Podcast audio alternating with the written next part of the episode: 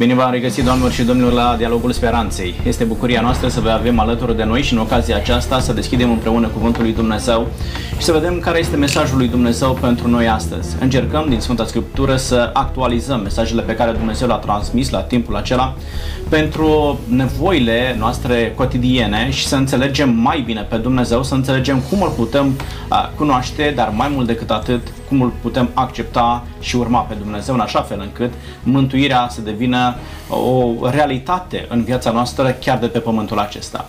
În ocazia de astăzi ne-am propus să vorbim despre un eveniment care produce o oarecare consternare în inima noastră atunci când uh, îl citim de pe paginile Sfintelor Scripturi. Este vorba despre jertfa lui Isaac. La un moment dat Dumnezeu îi cere lui Isaac pentru a uh, uh, cere uh, să, să dovedească credincioșia uh, să aducă un copil ca jertfă, ceea ce nu se întâmpla în poporul lui Dumnezeu, ci mai degrabă era o practică păgână. De ce Dumnezeu cere lucrul acesta? Vreau să aflăm astăzi împreună cu invitații mei și vreau să le spun bun venit. Este vorba uh, despre domnul Iosif Moisuc. Dumnealui reprezintă astăzi Biserica Baptistă. Bine ați venit! Bine v-am găsit, cu bucurie! Alături de noi este domnul Cristian Diac. Bine ați venit! Bine v-am găsit!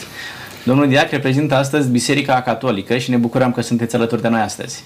Și eu mă bucur. Alături de noi este de asemenea încă o dată și încă o dată Spun asta pentru că domnul Lehaci a fost de mai multe ori alături de noi. Este vorba de domnul Lehaci Onisim, care reprezintă Biserica Adventistă astăzi. Bine ați venit! Mulțumesc pentru invitație! Domnilor, ajutați-ne să înțelegem de ce Dumnezeu face un astfel de experiment. Da?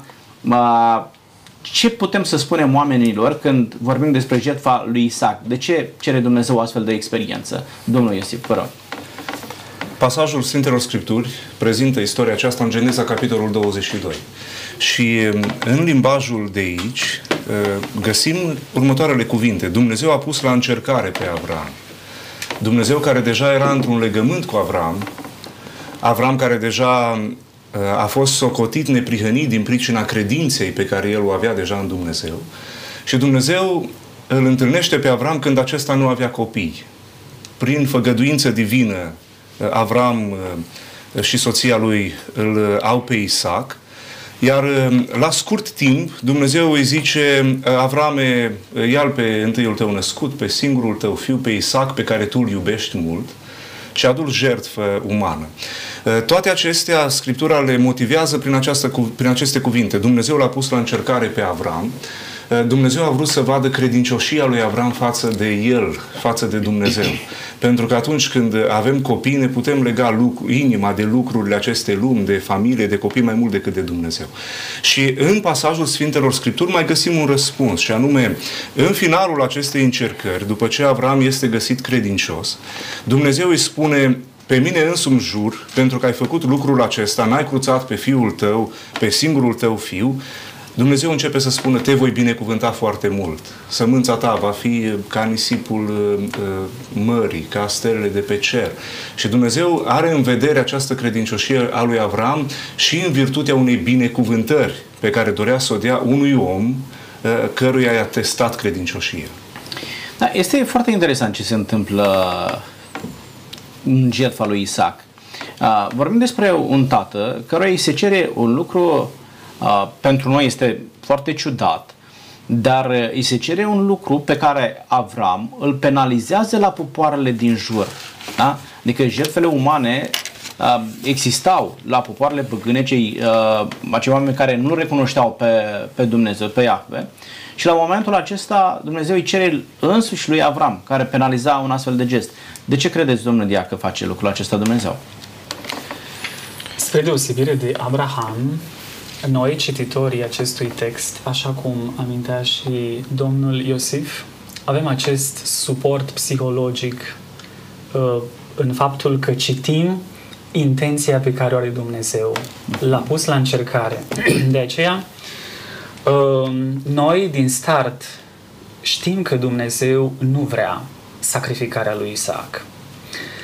Pasajul acesta a creat într-adevăr așa discuții și a lăsat multe perplexități Adică Dumnezeul Vechiului Testament nu primește un feedback, feedback pozitiv din partea omului modern atunci când citește un asemenea lucru, o asemenea pretenție. Noi am putea să ne întrebăm uh, dacă Dumnezeu, adică în virtutea cărui drept Dumnezeu poate pune la încercare, mm-hmm. sau care este limita până la care ajunge Dumnezeu atunci când încearcă. Și aici mă gândesc că Dumnezeu, în virtutea faptului că este Dumnezeu, pentru condiția lui de Dumnezeu, poate să pună la încercare pe oricine, el, instanță superioară absolută, poate să încerce pe oricine, având în vedere că oricine îi este inferior. Pentru că încercarea nu se realizează în sens invers. Un inferior încearcă pe un superior, ci Dumnezeu. Apoi mă gândesc că încercarea trebuie să aibă niște limite. Noi spunem că Dumnezeu încearcă în funcție de puterile pe care le are un om. Corect. El respectă capacitățile unuia. Și aici, încercarea, limita încercării este dictată chiar de, sau măsura încercării este determinată de limitele lui Abraham. Și în Abraham putem să vedem un gigant al credinței, pentru că limitele lui sunt extrem de largi, nu sunt limitele oricărui om. Adică Abraham merge departe. Uh, el uh, este încercat și nu-și explică, adică nu-și explică de ce, nici nu așteaptă vreo lămurire și iarăși ne impresionează lucrul acesta. Correct. Însă, iarăși, noi nu putem să mergem pe firul gândurilor până acolo încât să-i imputăm lui Dumnezeu că El pretinde sacrificiu uman în acest pasaj, pentru că avem această indicație de la bun început, vrea doar să-l pună la încercare. Adică nu-l vrea pe Isaac mort, ci doar să atingă un alt scop. Și acolo se vede, am văzut câte temi. Acum, da. știți cum e, uh, privind de la momentul acesta în trecut, având imaginea de ansamblu, știm cum a procedat Dumnezeu, ne este mai ușor să-L înțelegem pe Dumnezeu, însă mă pun în papucii lui Avram. Exact. Da. Aici este teribil. E da? Teribil, da? Și vin către dumneavoastră, domnul Nisim, spuneți-mi, avea nevoie Dumnezeu să facă o astfel de încercare cu Avram, avea nevoie Avram să treacă printr-o astfel de experiență pentru a se atașa mai mult de Dumnezeu? De ce? Este nevoie ca Avram să treacă prin această experiență din punct de vedere emoțional teribilă. Este foarte greu ca singurul tău fiu, pentru care l-ai așteptat atât de mult, da? să fie cerut adus ca jertfă. De ce face Dumnezeu asta?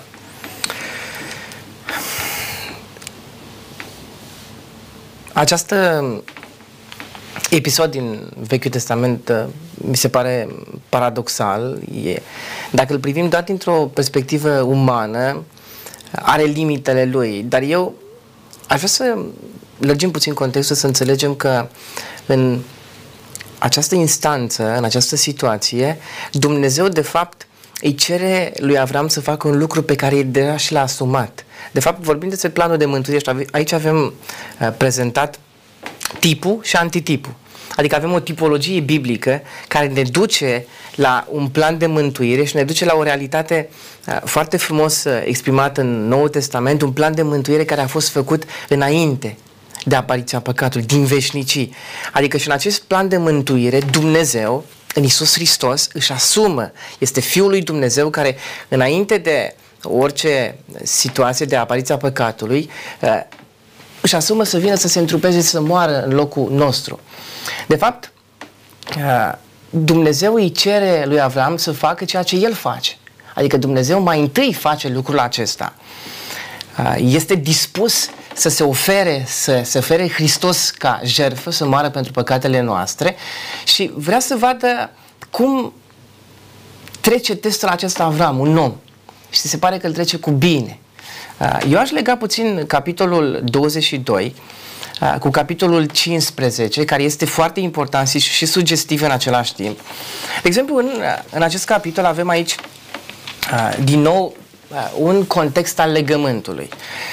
Spune Scriptura că Dumnezeu i-a zis lui Avram, versetul 9, ia o juncană de trei ani, o capră de trei ani, un berbec de trei ani, o turtureaș și un pui de porumbel. Avram a luat toate dobitoacele acestea și le-a despicat în două și a pus fiecare bucată una în fața alteia. Dar păsele nu le-a despicat.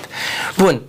Uh, dacă ne uităm mai atent, vedem aici că nu avem de-a face cu o jertfă, ca în cazul lui Isaac, ci avem de-a face cu ritualul unui legământ. Haideți ca să aprofundăm puțin în cultura Orientului apropiat, se încheiau astfel de legăminte între un suveran și un vasal. Suveranul în această situație este Dumnezeu, vasalul este Avram. Ce se întâmpla? În, când se încheia un contract, un legământ, în momentul acela se puneau aceste animale și vasalul trecea prin aceste animale și declara, spunea așa mi se va face mie dacă nu voi asculta de acest legământ, de cuvintele acestui legământ. În acest context, eh, nu vreau să citesc tot pasajul, ci vreau să rezum, să sumarizez ce se întâmplă. Spune Scriptura că eh, după ce s-a asfințit soarele, s-a făcut un întuneric și iată că au ieșit un fum ca dintr-un cuptor și niște flăcări care au trecut prin dobitoacele despicate. Eh, cine trece? Trebuia să treacă vasalul. De data aceasta, în cadrul acestui legământ trece Dumnezeu. De fapt, el vrea din nou să proiecteze, uh, din nou avem aici o, o tipologie, vrea să arate de fapt că Dumnezeu își asumă acest legământ și indiferent de ce va face Avram, el se va ține, ține de cuvânt și va încheia acest legământ. Și spune chiar versetul 18, în ziua aceea Domnul a făcut un legământ cu Avram și a zis, seminții tale dau țara aceasta de la râul Egiptului până la râul cel mare, râul Eufrat. Deci în contextul acesta, când Dumnezeu își asumă ne întoarcem din nou la planul de mântuire, îi cere cumva lui Avram să treacă și el prin această stare, să vadă de fapt ce simte Dumnezeu. Eu cred că este uh, modul este o parabolă, este un exemplu prin care Dumnezeu vrea să exemplice, exemplice lui uh, Avram planul de mântuire. Am înțeles. Păi în condițiile acestea, când avem uh, orizontul lărgit, parcă nu mai este atât de absurdă cerința lui Dumnezeu față de Avram, da? Practic, uh, încearcă să-l ajute pe Avram să înțeleagă ce face Dumnezeu. Conceptul uh, acesta de mântuire. Da, haideți să, să vedem, uh, nu Iosif, ce învață Avram de aici? Înțelegem că experiența prin care o trece Dumnezeu pe Avram este cu un scop pedagogic, da? să-i transmită o lecție de viață, să-i transmită un mesaj pentru ca Avram să fie mai deschis decât era la oferta pe care Dumnezeu o face pentru toți oamenii și nu, de, nu, nu la voia întâmplărit. După episodul acesta, dacă ne uităm în Geneza 26, versetul 5, spune pentru că Avram a ascultat porunca mea, a păzit ce am cerut, a păzit poruncile mele, urânduielile mele și legile mele. A, Avram este la un alt nivel după ce trece printr-o fel de experiență. Da? Ce învață Avram de aici, domnul Iosif? Așa cum am spus, toată istoria aceasta din viața lui are scop pedagogic. Pedagogul este Dumnezeu. Cel care învață este omul, este Avram în, în cazul acesta. Și cum spunea și domnul Onisim, aici se formează și o tipologie care în cele din urmă ne va duce cu privirea spre Domnul Isus Hristos, Fiul lui Dumnezeu, care moare pe Golgota, nevinovat pentru păcatele omenirii. Ceea ce învață, Dumnezeu, ceea ce învață Avram în lecția aceasta de la Dumnezeu este că relația cu Dumnezeu este o relație extraordinar de serioasă care îl cere întru totul pe Avram. Este un legământ în care el s-a implicat întru totul. Însă, un alt aspect pe care Avram îl învață este că Dumnezeu este Dumnezeul care poartă de grijă. Pentru că în finalul acestei istorii, uh, Dumnezeu intervine, spune, nu pune mâna pe băiat, nu-i fă niciun rău. Nu pentru asta te-am adus aici, ci am văzut acum că tu te temi de Dumnezeu. Și apoi, înapoi a lui, spune Scriptura, Dumnezeu a pregătit un berbec berbec care avea să ia locul fiului său și care avea să fie adus ca jertfă înaintea lui Dumnezeu. Și Avram spune, a pus locului acelui numele Domnul va purta de grijă. De aceea se zice și astăzi, la muntele unde Domnul va purta de grijă. Avram înțelege aici această lecție extraordinară. Același Dumnezeu care i l-a dat pe Isaac, va purta de grijă seminței lui și când Avram nu va mai fi același Dumnezeu care l-a binecuvântat într-un mod miraculos, că soția lui nu mai putea să aibă copii, dar într-un mod miraculos Dumnezeu le-a dat din nou puterea aceasta de a, eh, sau le-a dat puterea aceasta, nu din nou, ci pentru prima dată de a avea copii, acest Dumnezeu se leagă prin promisiune că El va avea grijă de acest copil, de seminția care se naște din el și Dumnezeu îi dă această lecție lui Avram, da, Domnul va purta de grijă Avram. Aș vrea să mai subliniez un lucru eh, din pasajul acesta eh, și anume Avram învață aici să se încreadă în Dumnezeu mai mult decât în rațiunea umană sau în uh, pornirile inimii lui. Un Dumnezeu care n-a cerut niciodată jertfă umană. Vine și îi spune Avrame, ia pe fiul tău. Și Avram nu stă să zică, Doamne, să țin șapte zile de post și rugăciune, să văd dacă... Poate mi-a vorbit un duc străin.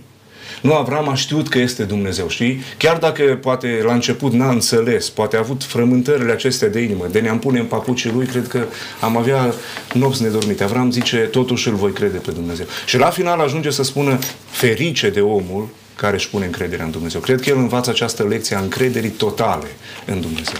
Da, e interesant ce spuneți dumneavoastră. Cred că Dumnezeu îl și pregătește să primească această însărcinare de a deveni un neam mare.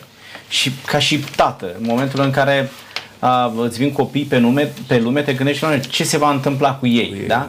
Și Avram primește această asigurare, Domnul va purta de grijă. Da? Într-adevăr, Avram va fi un neam mare, dar cel care va, se va ocupa de neamul acesta mare, da? va fi însuși Dumnezeu, va purta de grijă și interesant, e o asigurare pe care o dă Dumnezeu, va purta de grijă cu prețul vieții fiului său. Da? Acest neam mare a, are toate șansele să fie mântuit, pentru că Dumnezeu îl dă pe propriul său fiu ca oamenii aceștia să fie mântuiți. Domnul Cristian, este foarte greu să treci pe aici și cred că doar având o experiență extrem de puternică cu Dumnezeu, ajunge, așa cum spunea domnul Iosif, să poți identifica această voce ciudată când îți cere așa ceva, ca fiind vocea lui Dumnezeu. Oricât de ne la locul ei ar fi cererea aceasta, să fi cererea lui Dumnezeu. Și atunci nu mai îmi aduc explicații. Spuneți-ne dacă aceasta a fost lecția pentru Avram, pentru omul modern. Care este lecția dintr-o astfel de, de întâmplare?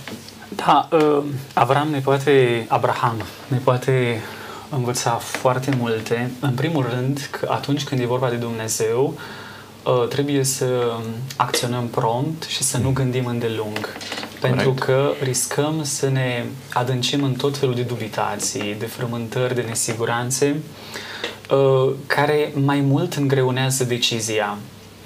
Atunci când ai de-a face cu Dumnezeu, acționezi prompt și imediat uh, interogațiile nesfârșite sunt chinuitoare și nu te duc la o finalitate fericită. Apoi, aici Abraham ne învață că Dumnezeu este acea ființă supremă care nu vrea să fie concurată de nimic. Nici măcar de un fiu care este unicul tău fiu și pe care tu îl iubești mai presus de orice. Și asta înveți că nu ai voie să-l iubești mai presus de orice. Acum mă gândesc, Abraham, în tot timpul călătoriei, că a avut trei zile la dispoziție, poate s-a gândit și s-a mângâiat cu gândul, domnule, acest fiu nu este un rezultat al unei ordini biologice respectate. Sara, Corect. soția mea, l-a primit cadou de la Dumnezeu. Adică acolo unde orice speranță umană era terminată, Dumnezeu vine cu surpriza, cel prea înalt săvârșește ceva extraordinar și îl oferă pe Isaac. Și poate l-a mângâiat în timpul călătoriei acest gând, l-am primit de la el în aceste condiții, îl vrea înapoi. Ok, e al lui, trebuie să mă despart de el, însă poate l-a chinuit ideea dacă Dumnezeu mi-a făcut așa o promisiune și promisiunea cu stelele și cu nisipul o face înainte de acest exact, episod. Exact. Poate s-a întrebat cum își va respecta acest Dumnezeu promisiunea. Pe ce cale? Pe ce cale? Rațiunea mea nu poate dicta nicio soluție, însă El va avea grijă. Adică noi, când suntem într-un blocaj existențial, să putem să spunem Domnul va avea grijă în condițiile în care eu nu văd la orizont nicio soluție logică, rațională, e un semn de credință. Și apoi Abraham ne învață că definiția credinței la el este scurtă. Credința înseamnă ascultare, obediență necondiționată. Corect. Adică nu mai pun dacă în virtutea nu știu cărei așa, credința egal, obediență necondiționată. Și, și, și imediată. Și imediată. Și imediată Corect. Promptă, imediată, necondiționată, pentru că Dumnezeu știe ce are de făcut. Apoi mă gândesc la fel ce învață, îngerul îi spune, acum știu că te tem de Dumnezeu. uh, și mi-a plăcut acest, uh, uh, acest, uh, acest registru comparativ. Omul modern este asaltat de tot felul de frici și anxietăți pentru că el a pierdut temerea de Domnul. În măsura în care se subțiază temerea de Domnul, se amplifică fricile și anxietățile uh, de care vorbesc toate cărțile de psihologie. Este așa ca obsesie, deci de peste tot noi auzim anxietăți, nesiguranța zilei, nu știi ce adversari imaginari sunt asupra noastră. Ei, omul acesta, Abraham, îmi spune, teama de Domnul mă capacitează să înving orice frică, anxietate, de orice natură ar fi ea. Deci Abraham îl văd, nu are, uh, eu știu, uh, respingere, nu are comentarii de făcut și mă învață că teama de Domnul este valoare supremă și Dumnezeu, da, nu trebuie concurat cu nimic. E interesant ce spuneți dumneavoastră. Felul în care noi îl vedem pe Dumnezeu ne ajută să trecem prin experiențele acestea. Exact, Da? da. Relația pe care am dezvoltat-o cu Dumnezeu până în momentul în care te confrunți cu acea dificultate, cu acea experiență, Da. Da? te ajută să depășești sau să stai într-o stare din asta de, de a-ți pune întrebări, e bine, nu e bine și e, finalitatea este să te depărtezi de Dumnezeu. Pentru că altfel, mă scuzați, am întâlnit voci în Austria, au spus, domnule, eu nu sunt de acord cu acest pasaj, pentru că nu rezonează cu ideea de Dumnezeu iubire. Uh, Dacă în sentimentele uh, unui om sau dacă în Dumnezeu găsesc sentimente paterne, n-am cum să asociez această cerere a lui, această pretenție cu Cu caracterul lui Dumnezeu. afecțiunea autentică a unui tată. Și atunci el a fost taxat foarte dur. A spus, domnule, nu se poate, un tată adevărat nu face asta. Și eu i-am spus atunci da, pentru că în cazul nostru valoare supremă are viața biologică. În cazul lui Dumnezeu nu. Viața Și iarăși și- este o greșeală și este iarăși o învățătură, o pedagogie lui Abraham. Nu viața biologică este binele. Atunci când auzi, domnule, sau tu ești totul pentru mine din partea unui tată, mamă, față de copil, sau viața asta, păi aici e totul. Abraham ne spune că nu.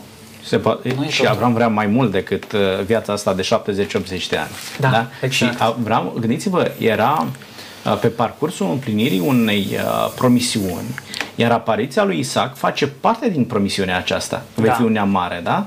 Și uh, asta putea să-l ducă într-o confuzie și mai mare, dar Avram știe un lucru. Atunci când Dumnezeu promite un lucru, se ține de promisiune și o duce până la capăt. Cum va face Dumnezeu lucrul ăsta? Nu știu. Dar știu Da. un singur lucru. Mă pun la dispoziția lui Dumnezeu. Avem da. pasajul în Noul Testament care spune Avram credea că Dumnezeu îl va învia din morți. Priviți ce credință.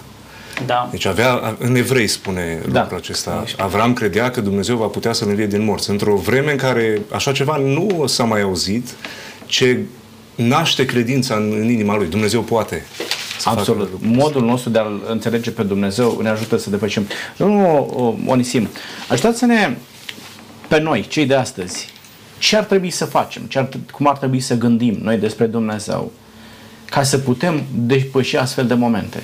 Da? Uh, sunt situații poate nu similare cu uh, situația prin care a trecut Avram, dar sunt situații grele prin care treci. Îți vezi copilul pe patul de spital, uh, îți vezi mama, îți vezi tatăl într-o stare critică și atunci parcă această credință în Dumnezeu începe să se zdruncine și întrebi, Doamne, de ce? Tu îmi ceri așa ceva. De ce mă treci pe aici? Cum ar trebui să ne pregătim noi? Poate că astăzi nu trecem la astfel de experiențe, dar e posibil să trecem pe acolo. Și pregătirea trebuie să fie una prealabilă. Ce anume ar trebui să facem noi astăzi? Să avem un caracter atât de, de puternic încât să primim o astfel de provocare și să rămânem totuși uh, lângă Dumnezeu mai departe. Viața e plină de astfel de teste și încercări prin care Dumnezeu ne trece. De exemplu, dacă ne uităm la Avram, acesta n-a fost singurul test. Dumnezeu îl cheamă din Ur și după ce vine în Canaan, vine o foamete în țară și este nevoit să plece în Egipt. Se întâmplă lucrul acesta de două ori. Apoi are problema aceasta a moștenirii. Are, e foarte bogat, are foarte multe proprietăți, Uh, așteaptă un moștenitor, așteaptă promisiunea divină, dar Dumnezeu îl duce cu promisiunea aceasta până la o vârstă destul de îndelungată, pentru că tocmai asta vrea să-l învețe, credința și dependența de Dumnezeu. Uh, Viața noastră, chiar dacă nu e asemănătoare, Eu cred că de la Avram putem înțelege că avem și noi multe încercări. Fiecare dintre noi, unii uh, dintre telespectatorii noștri au încercări mai mari, alții, alții mai mici. Dar toate aceste încercări au un scop în viața noastră și Dumnezeu vrea să ne învețe o lecție. Uh, cum putem trece peste ele? Adică, cum putea să treacă Avram uh, având credință? Observați că în discuția pe care o are Avram cu fiul său Isaac, îi spune la un moment dat, Domnul va purta de grijă. Adică chiar dacă se duce, el este dispus pentru că crede, așa cum interpretează Apostolul Pavel, dacă uh, uh, înțelegem contextul din Evrei, capitolul 11, cu versetul 19, cum spunea și colegul meu, Avram crede că Dumnezeu poate învia în cele din urmă din morți. Acum, îmi place cum privește Domnul Isus Hristos această situație. Uh, în Sfânta Evanghelie după Ioan, spune Domnul Isus Hristos într-o discuție cu a, pe care o are cu adversarii, cu oponenții lui, spune așa, Tatăl vostru Avram a săltat de bucurie care să vadă ziua mea, a văzut-o și s-a bucurat.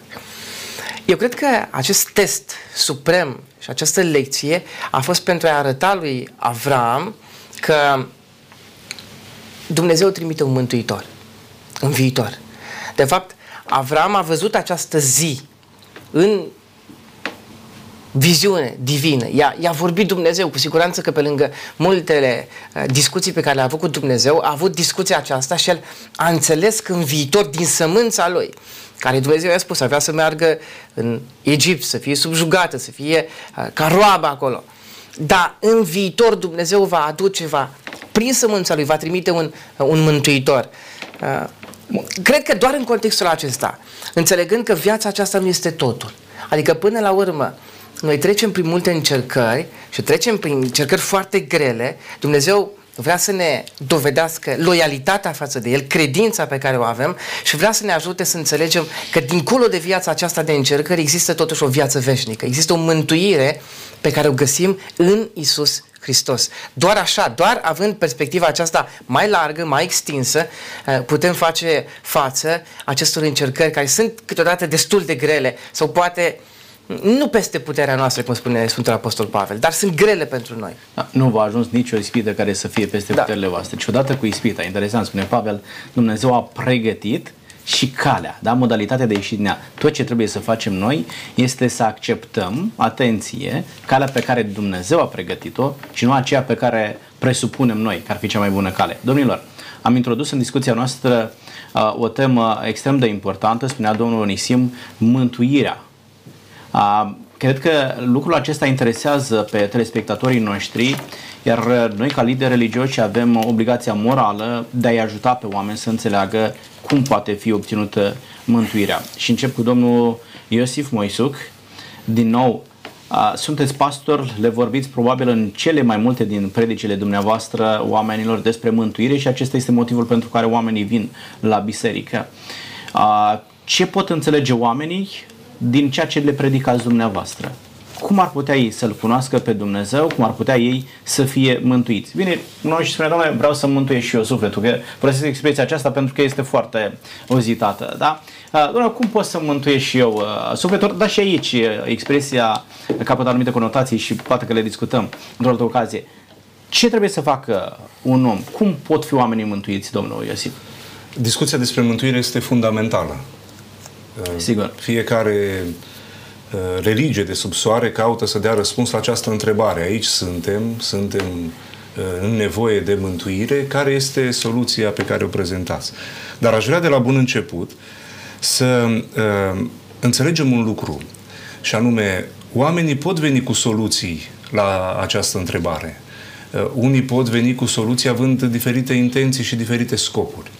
Însă dorința noastră sau intenția noastră este aceea de a nu spune cuvânt din partea vreunui om privitor la mântuire, ci a lăsa cuvântul lui Dumnezeu să glăsuiască în problema aceasta și să dea răspuns acestei întrebări. Ce spune Dumnezeu despre mântuire, despre cum poate fi un om mântuit. Și când mă apropii de, pagi- de pagine Sfintelor Scripturi, descoper că întâi de toate problema aceasta a mântuirii, problema aceasta a salvării, pleacă de la starea omului. Ok. Adică, înainte de asta, trebuie să răspundem la întrebarea de ce are nevoie omul de mântuire. Pentru că Sfântul Pavel, în epistola lui către romani, în primele capitole vine și spune eu vă predic Evanghelia. Evanghelia aceasta care are nea puterea lui Dumnezeu pentru mântuirea fiecăruia care crede, întâi a iudeului, apoi a grecului. Și apoi el spune, pentru că ea vestește o neprihănire pe care o dă Dumnezeu, adică o dreptate, o îndreptățire pe care o dă Dumnezeu, Uh, prin credință și care duce la credință. Și se pune întrebarea, de ce aș avea nevoie de o asemenea neprihănire? Și imediat versetul următor vine și spune, mânia lui Dumnezeu stă să se descopere din cer, împotriva oricărei necinstire a lui Dumnezeu și împotriva oricărei nelegiuire a oamenilor care năbușe adevărul în nelegiuirea lor. De aceea, când vorbim despre mântuire, plecăm întâi de toate de la starea omului. Omul este creat după chipul și asemănarea lui Dumnezeu, coroana creațiunii lui Dumnezeu, dar a căzut în păcat prin înșelăciune, înșelăciunea satanei, prin ademenirea satanei, prin ademenirea diavolului, omul uh, intră într-o stare de neascultare de Dumnezeu. Drept urmare, dacă ne aducem aminte, în Geneza el este izgonit din grădina Edenului este îndepărtat de la fața lui Dumnezeu. Și prorocii vechi testamental spun, păcatul acesta a pus între noi și Dumnezeu un zid de despărțire. Nu este niciunul, niciunul măcar care să facă binere, căci toți au păcătuit și sunt lipsiți de slava lui Dumnezeu. Și întâi de toate problema aceasta mântuirii pleacă de aici, de la starea omului. O stare căzută, și un Dumnezeu care îl caută pe om, un Dumnezeu care vrea să-l scoată din păcat, din nelegiuire, din destinul acesta groaznic care îl așteaptă al mâniei lui Dumnezeu. Uh, de aici începe povestea mântuirii. Okay. Și apoi este foarte complexă. Cum poate fi cineva mântuit? Nu prin faptele lui. Pentru că Scriptura vine și spune nu prin fapte ca să nu se laude nimeni. Nu prin puterea lui. Omul nu se poate salva pe el însuși. Și omul are nevoie de Dumnezeu să intervină în istoria lui. Vă dau o pildă pe scurt. Um, un tată vorbea cu copilul lui și a spus, vezi că pe câmpul respectiv este o gaură, o groapă adâncă. Nu te du acolo, uite, ai toate celelalte bucurii. Și copilul în cel în urmă ajunge, cade și începe să strige, tată, ajută-mă, tată. Și vine tatăl și zice, ce ai făcut? Tată, nu te-am ascultat. Uh, păi nu ți-am spus, tată, te rog, iartă-mă. Și tatăl spune, te-am iertat, s-a întors și a plecat acasă. Cu ce l-a ajutat? Cu nimic. Da. Mântuirea ce înseamnă? Nu doar iertare, ci mântuirea înseamnă un Dumnezeu Salvarea. care a coborât, a întins mâna și l-a scos. Înseamnă această acțiune a lui Dumnezeu. Da, un om căzut, dar un Dumnezeu care uh, intervine în istoria omului. Uh, poate reușim să mai completăm. Uh, nu vreau să vorbesc. Oh, ar fi interesant pentru că reprezentați trei biserici aici, fiecare dintre dumneavoastră. Uh, și noi, pe cât de diferit suntem fiecare dintre noi, îl înțelegem pe Dumnezeu într-un mod diferit. Ar fi interesant ca uh, să știm punctul de vedere al bisericii din care veniți uh, dumneavoastră și să vedem ce spune și Scriptura. Deci dumneavoastră spuneți că mântuirea este prin Dumnezeu, da? Prin, uh, prin Isus Hristos, din câte am înțeles, ați citat ce spune Efeseni capitolul 2, versetul 8, da?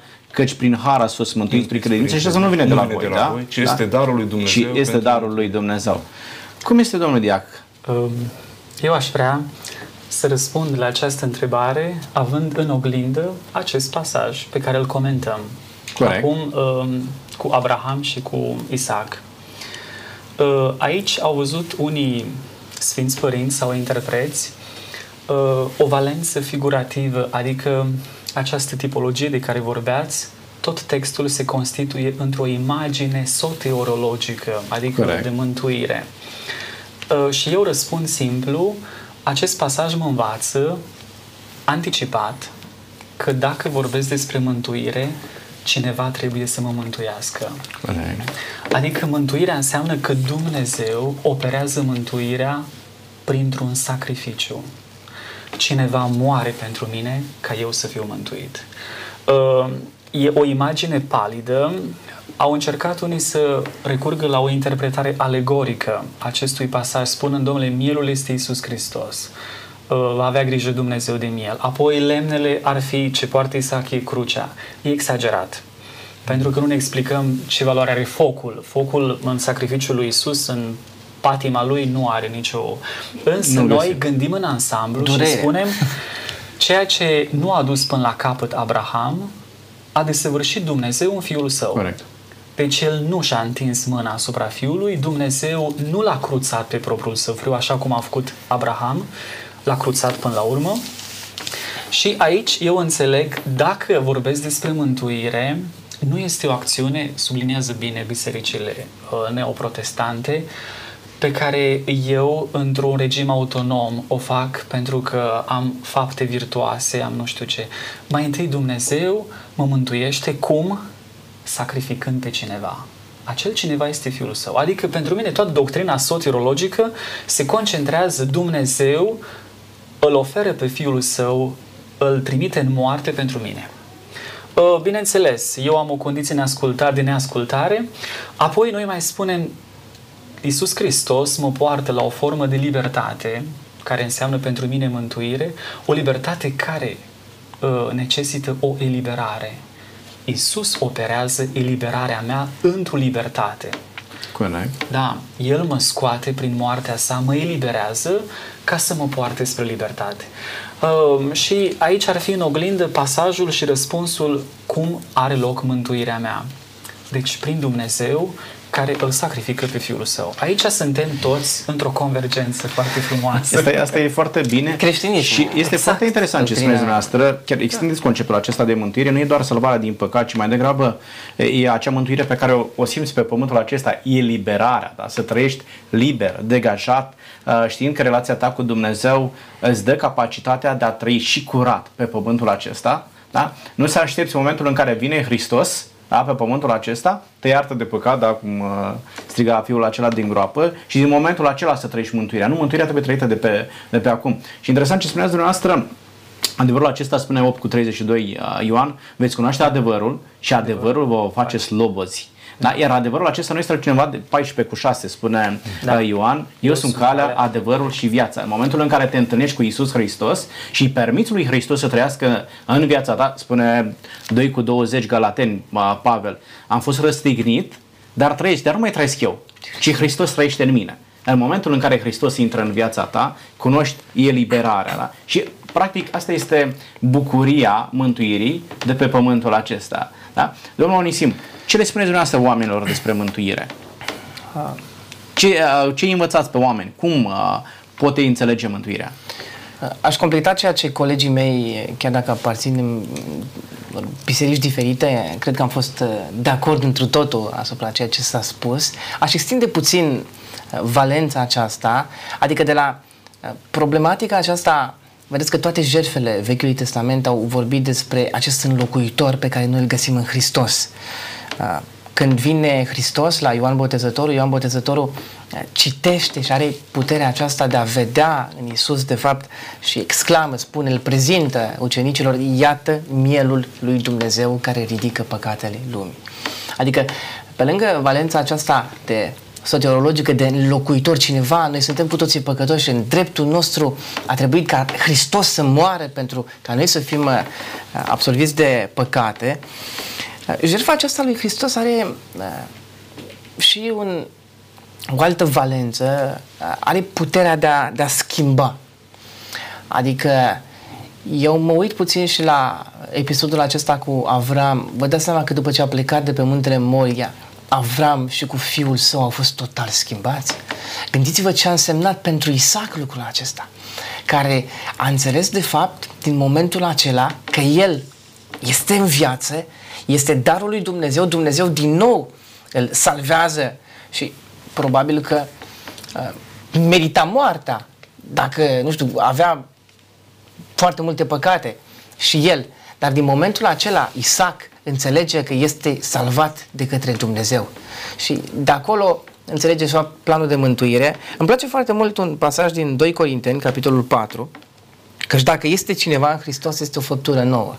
Adică de aici mântuirea e înțelesă ca schimbarea mentalității, pocăința, așa cum vorbește Sfânta Scriptură, adică o schimbare a ființei noastre. Noi suntem schimbați în virtutea ceea ce a făcut Hristos la Golgota. Noi privim la gestul acesta, la această dramă, la această prezentare a iubirii divine și fiecare dintre noi se schimbă. Cele vechi s-au dus, iată că toate lucrurile s-au făcut noi. Da, și e, toate aceste lucruri spune că sunt de la Dumnezeu care ne-a împăcat cu El prin Isus Hristos. Da, este interesant ce spuneți dumneavoastră, e același concept de eliberare, da? din momentul în care te întâlnești cu Dumnezeu și Pavel folosește în Roman 12, la versetul 1 mai departe, da?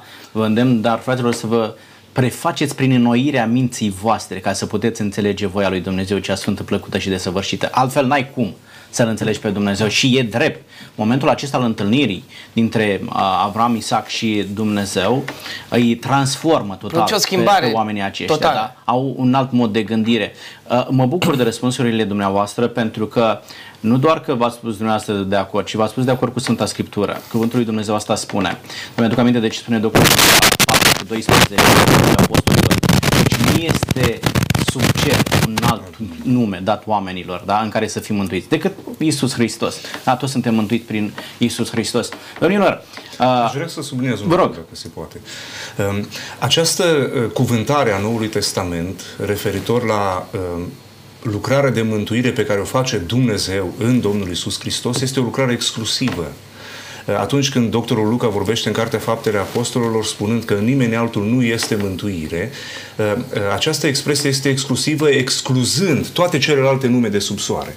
Adică nu există mântuire în vreun alt nume, în Mahomet sau în alții. Singurul căruia i s-a dat puterea de mântuire a omului este acest Isus Hristos născut uh, în, în Betleem, Nazarinianul cum era cunoscut și mai mult decât atât.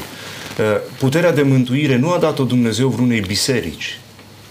Nu există mântuire exclusivă în biserica cutare, biserica respectivă pentru care un nume, nu știu, nu. Ci singurul care are puterea de mântuire este Domnul Isus Hristos. Mai apoi, sunt excluse actele Uh, care ar putea să dea mântuire. De genul, uh, unii oameni consideră că dacă fac anumite ritualuri și anumite acte, prin aceasta își capătă păcatele iertate și sunt uh, mântuiți. Nu știu, diferite ritualuri pe care unii le acceptă ca fiind mântuitoare, având în ele putere de a sanctifica pe cineva. Ei, Scriptura vine și spune, niciunul din aceste lucruri nu are puterea de a ierta. În mod exclusiv este dată doar lui Hristos puterea de a ne ierta nouă păcatele. În cartea Apocalipsei avem momentul în care în cer se aude o strigare, cineva vrednic să deschidă cartea, să rupă pe cețele și nu-i nimeni. Nici sfinții, nici preoții, nici păstorii, nu-i nimeni. Nici îngeri, nici heruvimi. Singurul care a avut putere a fost Domnul Isus Hristos. De aceea când vorbim despre lucrarea lui Dumnezeu, da, este Domnul Isus Hristos în centru și atât, nimic altceva. Însă din partea omului, cum pot eu să fiu mântuit? Da, a murit Hristos, dar ce pot face eu ca să am parte de mântuirea Lui? Asta era întrebarea mea pentru dumneavoastră. Și Omul poate să facă ceva în sensul ăsta? Sau trebuie adică, să facă ceva? Uh, are poate... și el Pentru că a folosit expresia toți suntem mântuiți în Isus. Corect. Uh, Scriptura vine și spune toți cei care se pocăiesc de păcatele lor și cred în Domnul Isus Hristos ca baza iertării de păcate, ca mântuitor al lor. Cei care îl resping pe Isus, cei care își formează alte concepte despre mântuire și zic noi prin asta vom fi mântuiți, oamenii aceia nu vor gusta mântuirea, ci vor gusta mânia lui Dumnezeu. Deci nu putem vorbi despre o mântuire universală, da? Știți că la un moment dat uh, Părinte Biserice spunea că până la urmă și diavolul oamenii vor fi mântuiți. Eu nu. vrea Cum este, scot în evidență o tensiune aici. Pentru că trebuie să evităm două extreme. Dumnezeu mă mântuiește singur. El, într-adevăr, m-a mântuit fără de mine. Pentru că cineva a murit în locul meu. Această valoare, da, tocmai, de a muri cineva în locul meu, Isus Hristos. Uh, este o concepție răspândită, mai ales în lumea occidentală, face ce face Dumnezeu și fără aportul meu mă mântuiește pentru că El este doar iubire. Mie îmi rămâne să-mi trăiesc viața fix cum mi-o imaginez, cum mi-o doresc, cum mi-o proiectez. Asta ar fi o extremă. Cealaltă, orice aș face, la Dumnezeu toate sunt scrise. Jocul este deja făcut și pe mine mă așteaptă ori damnarea, ori mântuirea. Mm-hmm. Uh, a doua extremă a fost prezent în Evul Mediu și cărțile lui Jean de Lumont, uh, Păcatul și frica ne ajută să intrăm în universul ăsta medieval mm-hmm. foarte, foarte dur.